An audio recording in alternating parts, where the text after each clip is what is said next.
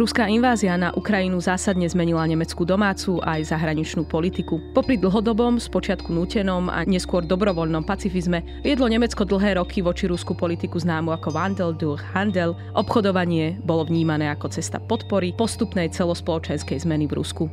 Najznámejším symbolom tejto stratégie sa stal plynovod medzi Ruskom a Nemeckom Nord Stream 2. Nemecký sen o obojstranne výhodnej záchrane demokracie v Rusku sa však predčasne skončil vo februári tohto roku. 22 februára Nemecko Nord Stream 2 zmrazilo v reakcii na ruské uznanie nezávislosti Doneckej a Luhanskej oblasti, ktoré bezprostredne predchádzalo ruskej invázii na Ukrajinu. Pár dní po samotnej invázii Nemecko ukončilo roky spolupráce s Ruskom, odsúdilo ruskú agresiu a ohlásilo začiatok masívnych investícií do obrany. Nemecký kancelár Olaf Scholz dnes už známej reči z 27. februára vyhlásil navýšenie rozpočtu na obranu o 100 miliárd eur. Svetové médiá písali o historickom obrate. V Nemecku vyvolali tieto zmeny vlnu podpory aj kritiky. Samotný Scholz označil túto zmenu za historický medzník Zeitenwende. V dnešnom podcaste sa bližšie pozrieme na to, čo táto zmena znamená z dlhodobej historickej perspektívy. Čo sa dialo v Nemecku po druhej svetovej vojne? Ako sa vyvíjal vzťah Nemecka ku krajinám Sovietskeho zväzu a k sovietským satelitom?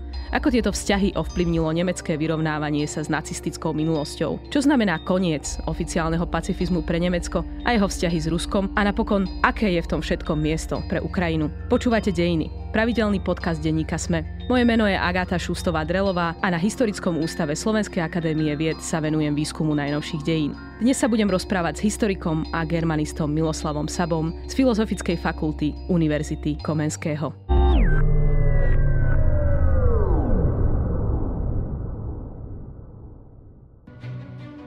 Der 24. Februar 2022 markiert eine Zeitenwende in der Geschichte unseres Kontinents.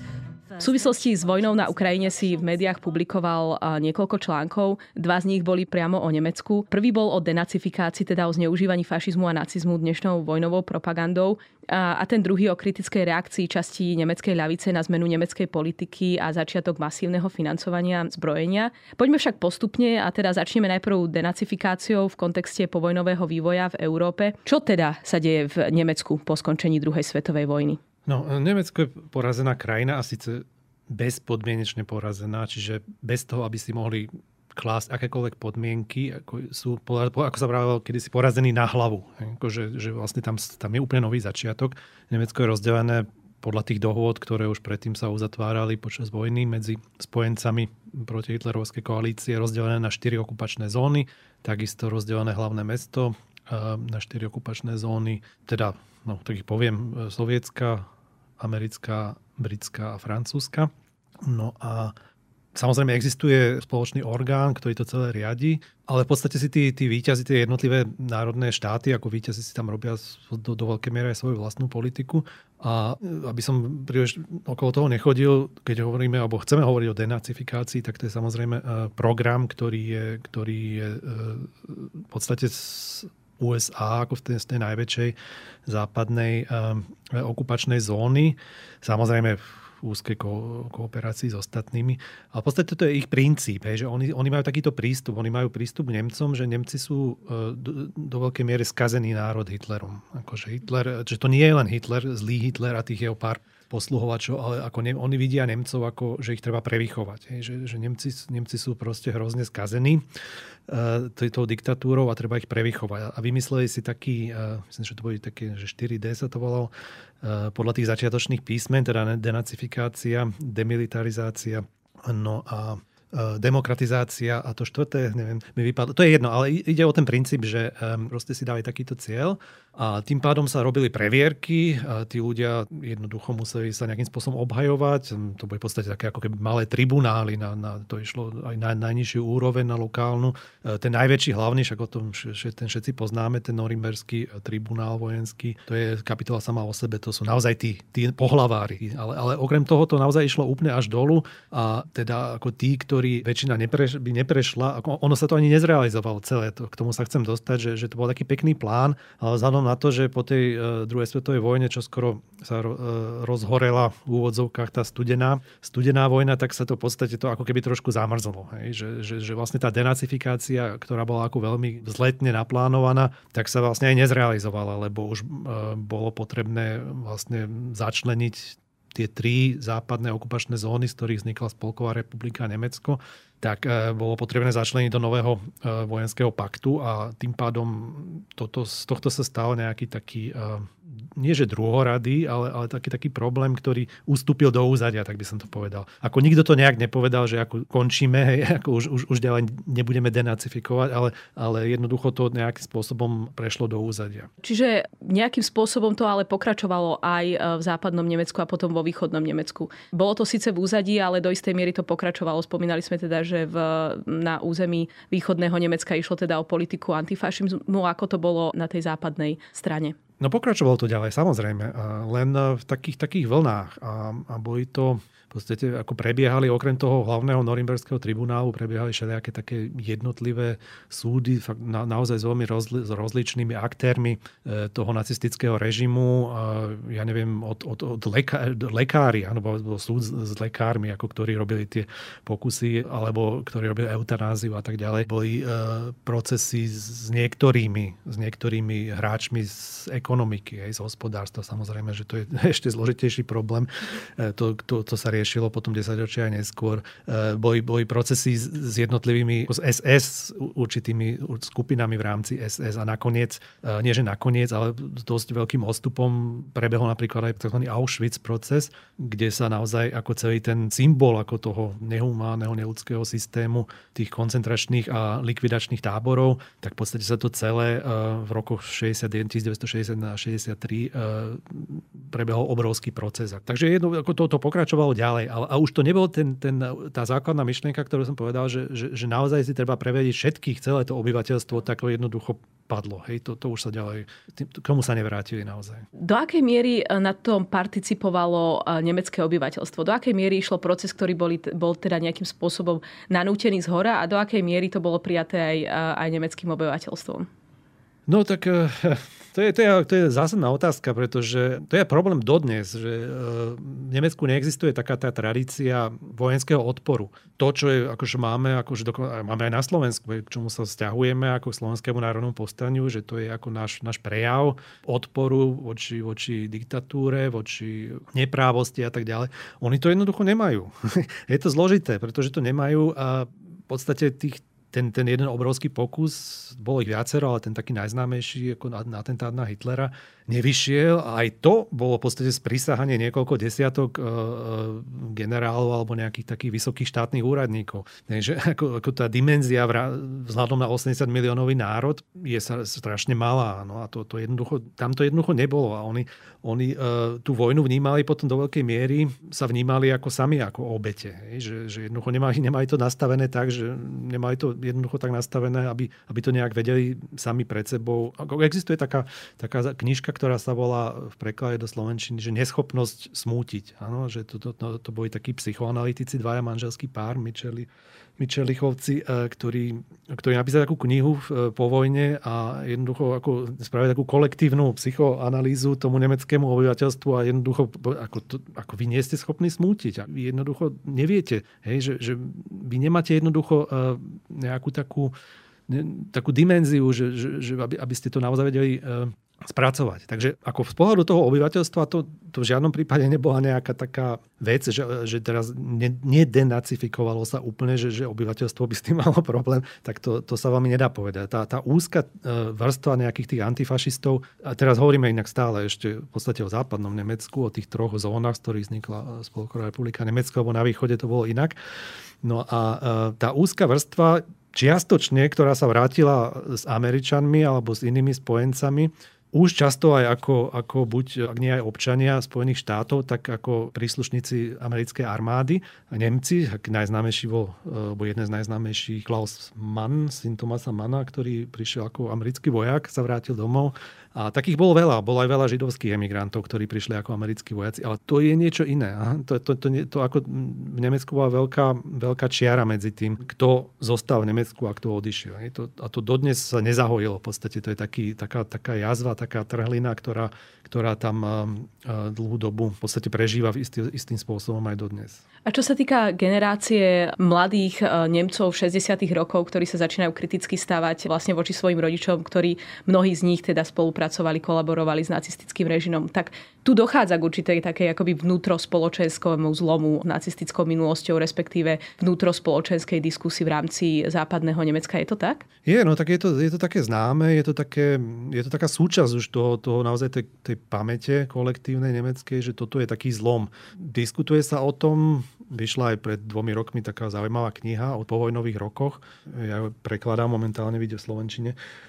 Čas veľkov sa to volá kde ukazujú, že akože toto je trošku aj mýtus, no, že, akože, e, že, že tam e, ako veľa z tých Nemcov, čo prežili tú vojnu, hlavne ženy napríklad, ktoré, ktoré ako odvili neskutočný výkon bez tých chlapov, hej, že, že to nielen riadili vlastné rodiny, ale pracovali a v podstate sa emancipovali cez tú druhú svetovú vojnu. Hej, a, a je to a, teraz a sa, akoby... sa vôbec nehodí do toho narratívu tých 68-čkárov, lebo to sú v podstate ich mamy. Hej? To sú ich mamy, ktorý, ktorým sa narodili tie deti, ktoré sa voči ním potom obrátili. Takže je to, je to trošku taký, ako v súčasnej dobe sa to trošku už nabúráva, tá, tá predstava, ale ako v podstate sa to dá povedať, no, že, že, že došiel, došlo k nejakému, čo, je no, čo bolo nové, naozaj nové, bola, uh, bol veľký generačný spor. Hej? To, to samozrejme nemohlo byť predtým. V tom zmysle to naozaj je taká cezúra, je to naozaj zlom, že, že došlo k tomuto takému naozaj vnú, nie vnútrospoločenskému, ale doslova v každej rodine k nejakým, k nejakým veľkým debatám o tom.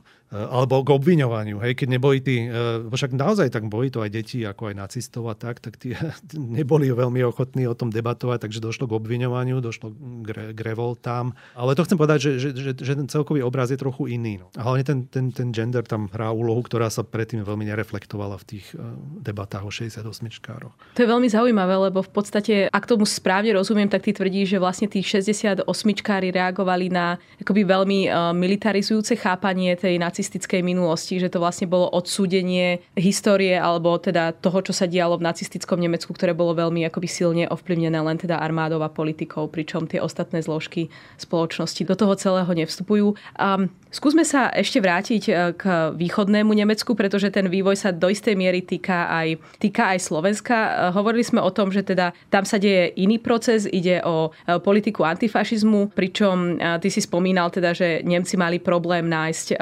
nejakých teda hrdinov odporu proti nacizmu.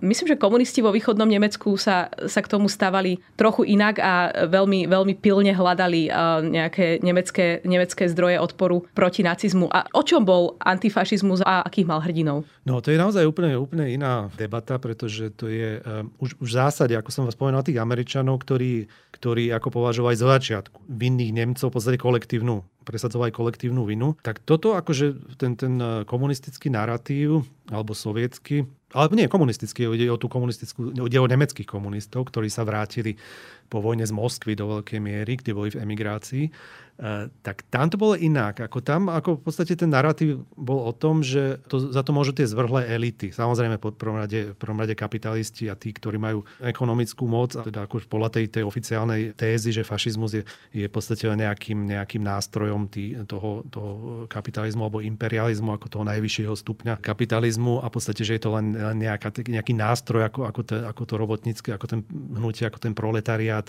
tu jeho revolučnosť nejakým spôsobom násilne potlačiť podstate to je, to je chápanie fašizmu v tej, tej komunistickej definícii.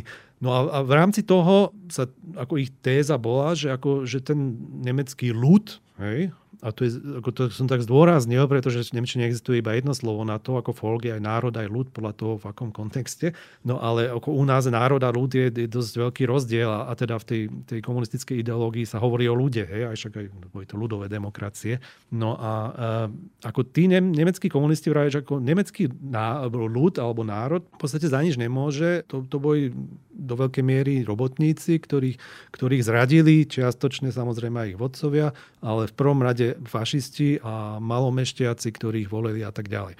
Takže, ktorí napokon neboli skutoční Nemci, alebo autentickí Nemci. No, to je, to, je, to, je, to je zložité, ako sa oni stávali k, tomu, k tým nemeckým tradíciám toho nemeckého, e, celé tej nemeckej kultúry. To prešlo viacerými takými vývojmi. Až, až v 80 rokoch za Honeckera to už bolo úplne také, že, že už zbožňovali vyslovene tých, e, tú nemeckú kultúru. Ale to, tým sa nemôžeme tu zaoberať, ale e, v podstate ide o to, že, že tam ten antifašizmus tvrdil, že ako ľud zvedení a my, komunisti, ktorí sme, ktorí sme ako e, boli schopní, ako jediní sme tí praví antifašisti, tak my sme tie skutočné obete. Ako, že komunisti sú skutočné obete. Ako, že oni prevzali ten narratív, že, že nie ako v západnom Nemecku boli obete, dajme tomu tí, ktorí, ktorí zbombardovali, alebo tí, ktorí boli e, v, v, v sovietskom vyhnanstve 10 rokov, vracali sa 10 rokov po vojne domov a tak ďalej. To boli ako ich predstavy o tom, že kto trpí, kto je obeť.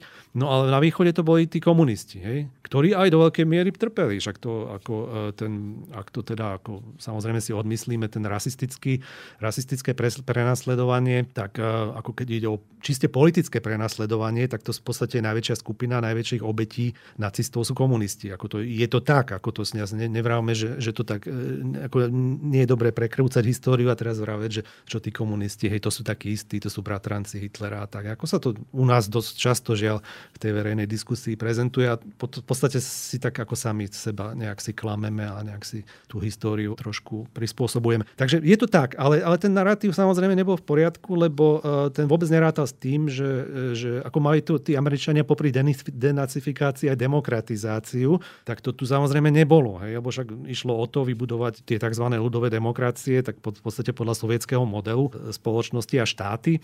A, a to, to samozrejme e, v tom východnom Nemecku, kde ako so, sovieti zostali zostali ako mas, masívna, obrovská sila, obrovská armáda, ktorá tam zostala. To bol, myslím, že ešte v 80 rokov pol milióna vojakov iba vo východnom Nemecku sovietských. Takže ako to si musíme predstaviť, čo to je za sila, keď dneska vidíme, že aké sú pomery tej vojny na Ukrajine napríklad. Hej. To je relatívne malé územie.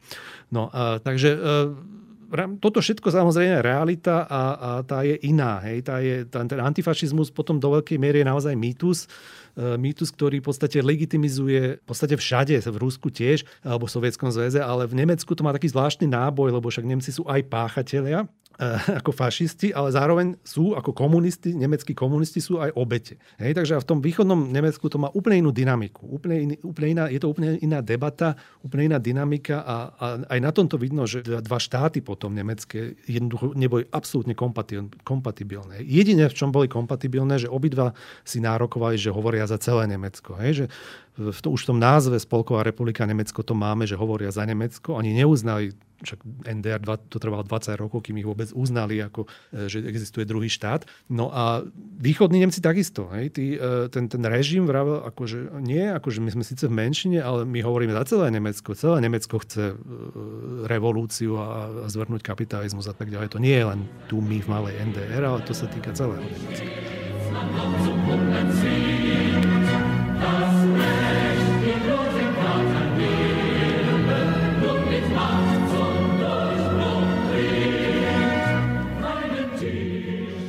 Tak si to skomplikujme ešte o niečo viac a pozrime sa teda na ďalšie úrovne vyrovnávania sa s nacistickou minulosťou. Ten taký rozmer, o ktorom vieme viac, je teda vyrovnávanie sa e, s nacistickou minulosťou na domácej pôde, o ktorom si hovoril, e, teda vyrovnávanie sa s touto minulosťou, ktoré je namierené voči samotným Nemcom. Skúsme sa však pozrieť teda na to, e, čo to znamenalo v zahraničnej politike alebo širšie teda vo vzťahoch Nemcov ku krajinám východnej Európy a možno najviac k tým krajinám, ktoré, ktoré teda najviac najviac trpeli pod nacistickou okupáciou a teda krajinám, ktoré sú na východ od e, nás. To je veľmi zložitý problém, alebo nie až aj zlo, ale je taký komplexný, hej, že by sa dalo zase o tom veľa hovoriť. E, pretože, dobre, ako samozrejme, obidva tie nemecké štáty, alebo zostame najskôr na západe, ako Spolková republika, pacifikovaná, demilitarizovaná, potom vstúpi ale do NATO, tým pádom vzniká nemecká armáda, západonemecká armáda, ktorá je akože mohutná, že to tiež nie, ako keď hovoríme o nemeckom pacifizme, tak na toto by sme tiež nemali zabúdať, že ako niekedy v takých 50 60 rokoch západonemecké ako Bundeswehr bola mohutná armáda, hej, takže to ako tiež e, treba brať do úvahy. E, ten pacifizmus potom vznikal z iných príčin. A oni majú obrovský problém s tým uznať tú hranicu, ani nie ich vlastnú, ktorá prebiehala ako cez Nemecko, že, ktorá oddelovala západné od východného, ale hlavne tú novú, ktorú bola, ktorá bola vlastne e, hranicou NDR. Spolková republika, západní Nemci mali problém nie s vlastnou hranicou, alebo teda mali aj s tou problém, ale ešte väčší možno mali problém s tou novou hranicou NDR, lebo však e, Nemecko sa v podstate posunulo na západ. Hej. Často vysvetľujem aj dneska študentom a mám pocit, že, že veľmi nerozumejú, lebo si to nevedia predstaviť, že tú mapu ako Európy pred druhou svetovou vojnou alebo ešte pred prvou svetovou vojnou viac, ako vyzeralo Nemecko, ako vyzerala stredná Európa, ešte možno vedia o rakúsko-uhorskej monarchii, že to majú ako tie, tie obrázky nejak pred očami, ale ako, čo, ako vyzeralo Nemecko, to vlastne nevedia, že vlastne celé, celé to pobreže Balckého mora bolo v podstate Nemecko, alebo Prusko, aby sme to povedali ešte, ešte, ešte korektnejšie. Prusko, Prusko, čo už dneska to vždy hovorím, aby sa zasmiali študenti, že Borussia Dortmund, hej, ktorá je ako v Poríni, ďaleko od Pruska, ale patrila pod Prusko, lebo Prusko bol obrovský a, veľmi rozpínavý štát. No a Borussia je ako z toho Pruska, že odvodené, aby vedeli, že to ešte vôbec niekde nejako existuje, lebo inak to je krajina, ktorá už dávno zhasla, ktorá nie je, ale siahal to v podstate až tam, kde je dneska Litva. No a e, čo je zaujímavé, tam, kde je tá enkláva e, ruská Kaliningrad, áno, že to bolo v podstate, to si, to si ako najskôr sovietský zväz a neskôr Rusi nechali hej, z toho Nemecka, aby ukázali, že, no, že my sme, my sme víťazi. Takže e, to bolo iné Nemecko. Áno? A, a to Nemecko sa celé posunulo, v podstate celé to pobrežie, ktoré bolo nemecké, dneska polské, až, až po to, teda, čo bolo kedysi NDR. No, a oni samozrejme mali veľký problém toto akceptovať najskôr. Ako, hej, tak ako, na, nemohli to povedať na rovinu, že sú nejakí revanšisti a že sú nejakí revizionisti a neviem čo, to samozrejme nemohli povedať, ale ako ne, ani, ani to nejak neakceptovali, že, že sú tam nové hranice a tým pádom pre, bola pre nich východná Európa obrovský problém. Ako k nej pristupovať, e, čo to vlastne je, čo je legitimné, v tej východnej Európe tie pomery, tie hranice a tak ďalej. Nehovoriac o tom, že teda z východnej Európy ešte smerovalo aj veľa deportácií Nemcov na územie ano, teda no. už povojnového Nemecka, čo ano. asi ešte komplikuje ďalej Áno, to ešte, to ešte ďalej komplikuje, lebo však to nebol nejaká taká Uh, Priateľská. nie, že chcem teraz na kvantitu prejsť, že to, že to nebolo ako nejaký, že pár vlakov, hej, ako by som to povedal teraz tak uh, veľmi dosť nepriberane. Hej, to bola štvrtina obyvateľstva západného Nemecka. Hej, takže keďže mal, západné Nemecko malo nejakých 50 miliónov obyvateľov, tak si vyrátajme, 12 miliónov boli utečenci z východnej Európy. To je obrovská masa ľudí a uh, to sú ľudia, ktorí majú pocit krivdy. Hm? Takže e, ako, ako s nimi pracovať? Je to obrovská voličská masa, hej, o ktorú bojujú tie nové politické strany. Samozrejme skôr, e, skôr tie konzervatívne, pretože však e, to sú dosť, e, dosť konzervatívne e, skupiny. To, to, bolo, to, to bolo Nemecko, agrárne Nemecko do veľkej miery. Hej. To bolo to Prúsko, to bola agrárna krajina. Samozrejme, boli tam mesta, ale nedá sa to nejak porovnávať s nejakým sporúrím, hej, ako čo je ako dodnes najindustrializovanejšia kraj, alebo región v Európe. No a, a s tým museli tiež pracovať, na to museli brať ohľad. Ako nemohli im povedať, tak dobre, vyhnali vás, všetko ste tam nechali, celý svoj majetok a teraz my, to, my ich uznáme všetkých a, a všetko v poriadku, prevrátime stranu, hej, že ideme ďalej. No, e, nešlo to takto. Hej, takže, takže ďalší faktor, ktorý bol dôležitý, e, v podstate to trvalo do tých 20 rokov a v podstate až v tých 60 rokoch sa to začína meniť. Nie je to náhoda, hej, že tie debaty, čo sme spomínali v 68 že sa to nejak, že tá jedna generácia musela prejsť, ako, aby sa to nejakým spôsobom utriaslo. Zmenila sa aj politika, podstate tá Adenauerová éra, ktorá, e, ten, ten kancelár dlhoročný, Konrad Adenauer, taký ten jeden z otcov zakladateľov Európy, ale kresťanský demokrat a v podstate až keď skončila jeho éra, nastúpila sociálno-demokratická éra, tak až vtedy dochádza k nejakému posunu to poznáme tie mená ako uh, Willy Brandt, to jeho poklaknutie vo Varšave uh, a tak ďalej pred tým pamätníkom Varšavského povstania a tak ďalej. To, nebolo, to bolo symbolické gesto a za tým sa skrýva obrovská, obrovský balík. Uh, úplne úplná, úplná zmena paradigmy v nemeckej zahraničnej politiky, politike, ktorá, aj sa to volá, že Ostpolitik,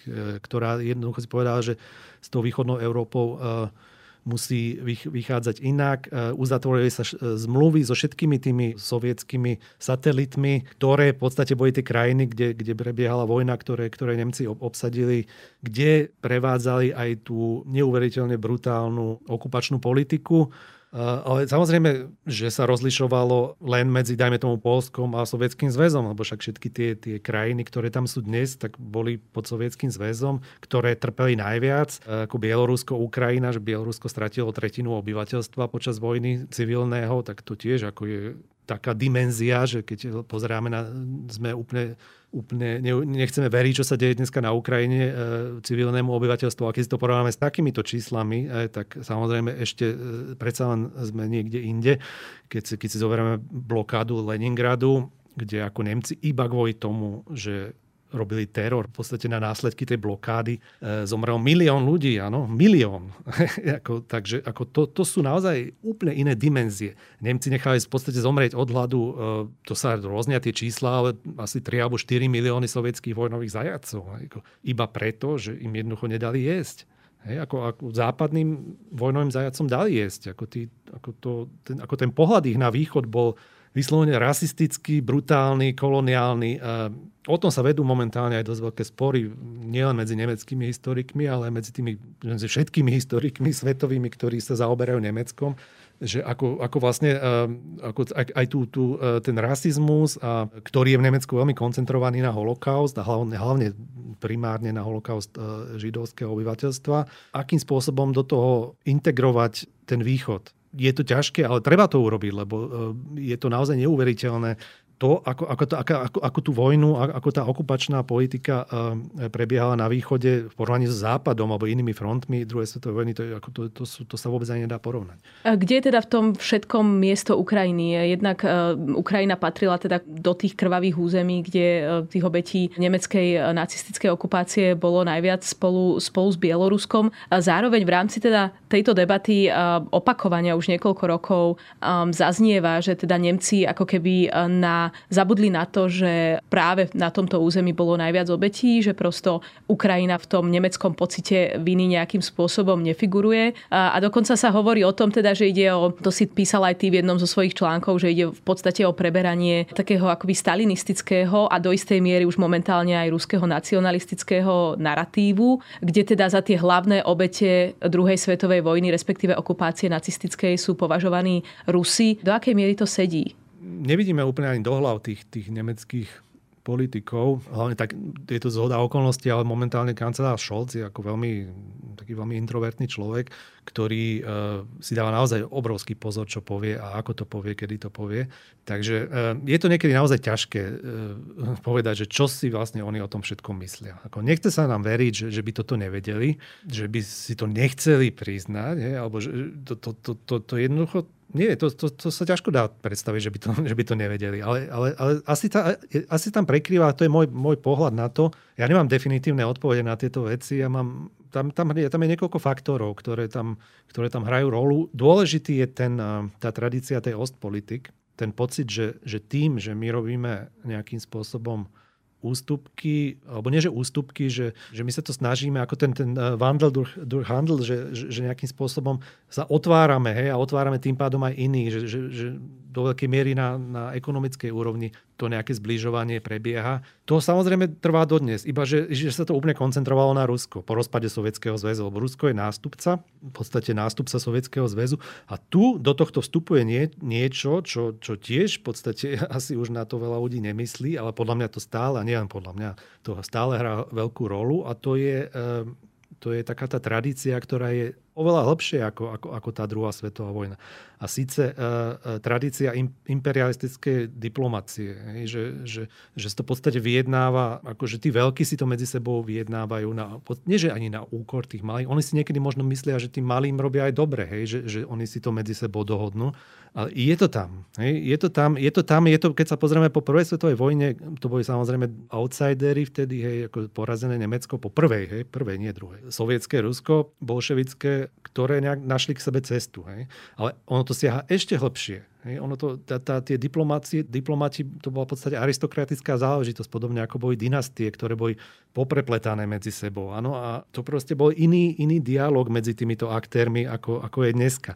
Ale to, ešte, to by sme dal by sa možno aj personálne nejaké veci vystupovať, kde stále tieto kontinuity ešte stále e, nejakým spôsobom hrajú rolu. Takže to pristupuje k tomu, to už máme druhý, druhý moment, hej, popri tej e, novšej ostpolitik. Ďalej tam prišiel k tomu ten, ten pacifizmus, ktorý Samozrejme je tam od začiatku po tej, po tej druhej svetovej vojne, ale ako nejaké také moderné, alebo aj skôr postmoderné hnutie, e, v podstate nevzniká v tých 50 60 rokoch, keď, sa, keď je e, Spolková republika mili, remilitarizovaná, aj tým, že tam, nielen tým, že tam je obrovská prítomnosť Spojených štátov vojenská, ale aj ten Bundeswehr je ako obrovská armáda a silná. Toto v podstate, ako, ako nastupuje tá nová Ostpolitik, tak e, toto začína pomaly ustupovať do úzadia, ale Bundeswehr napriek tomu, až vlastne do, do zjednotenia Nemecka a možno ešte aj chvíľu potom, ešte stále bol silná armáda. Len potom v podstate to, čo po tých 60 68-čkári, ktorí boli úspešní v tom, že v podstate vyhrali tú polemiku s tými svojimi rodičmi a stali sa z nich nové elity.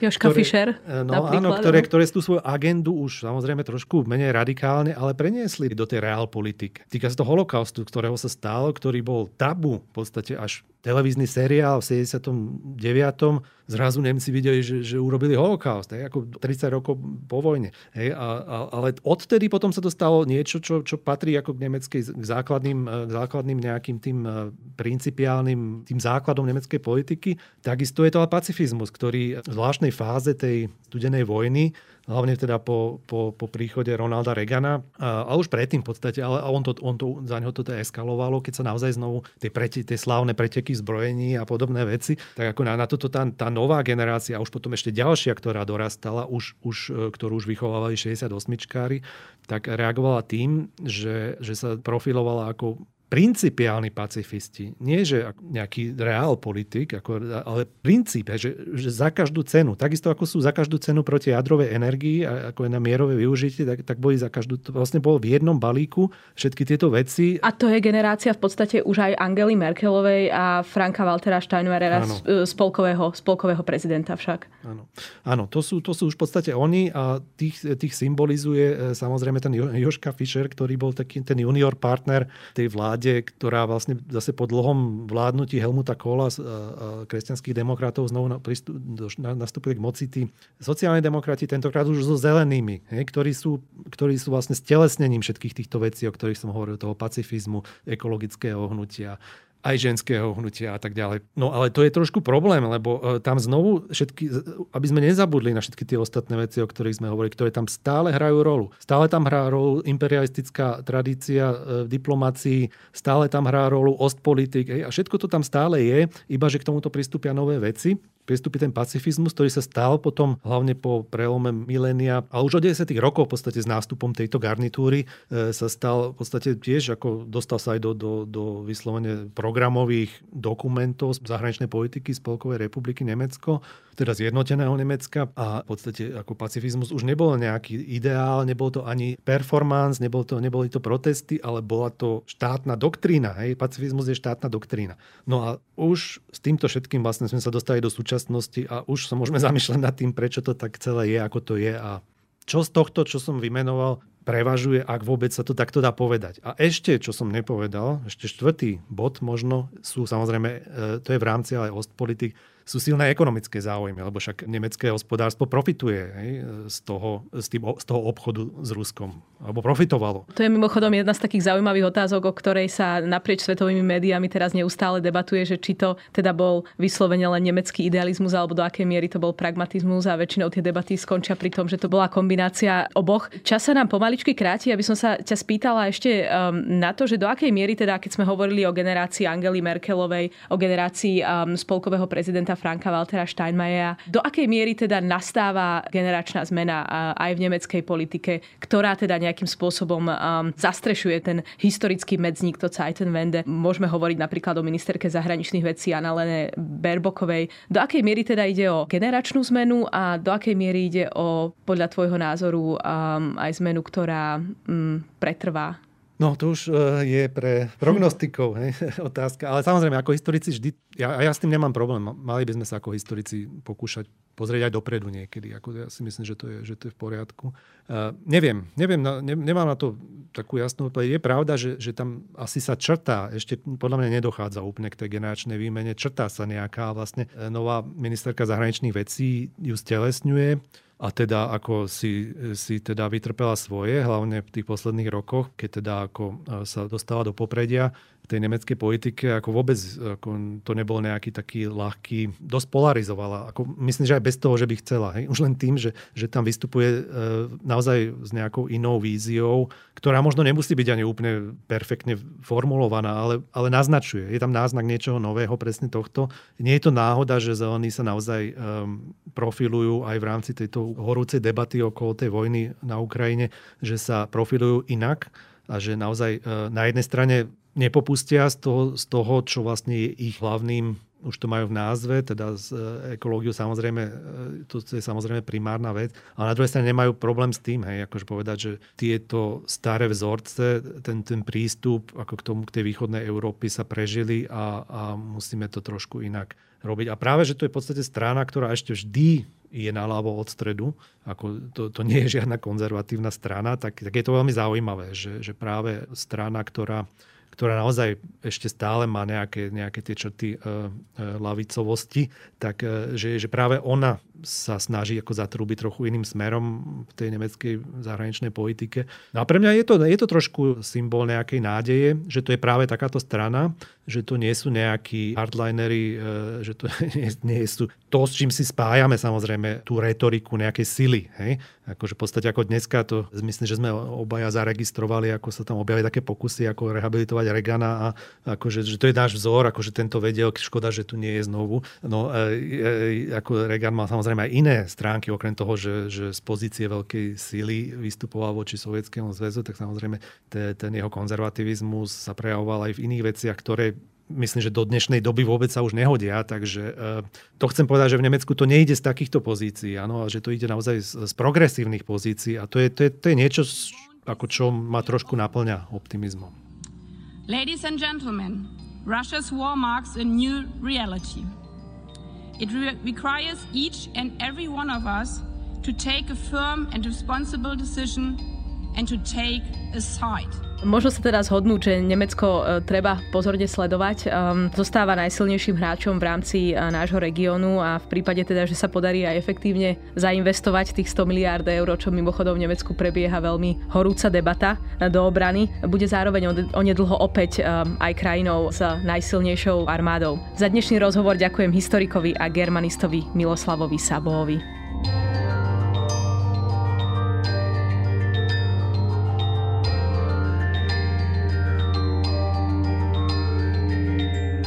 Počúvali ste Dejiny, týždenný podcast denníka SME a historickej reví, ktorý vychádza vždy v nedeľu. Nájdete ho vo vašej obľúbenej podcastovej aplikácii alebo na sme.sk lomka dejiny. Ak sa vám podcast páči, môžete ho v podcastovej aplikácii ohodnotiť, pomôžete nám ho tak dostať k viac poslucháčom a poslucháčkam. Ak nám chcete zanechať odkaz, napíšte nám na mail na dejiny zavináč sme.sk alebo sa pridajte do podcastového klubu denníka Sme na Facebooku. Som Agáta Šustová-Drelová a na tejto epizóde sa spolu podielal aj Viktor Hlavatovič.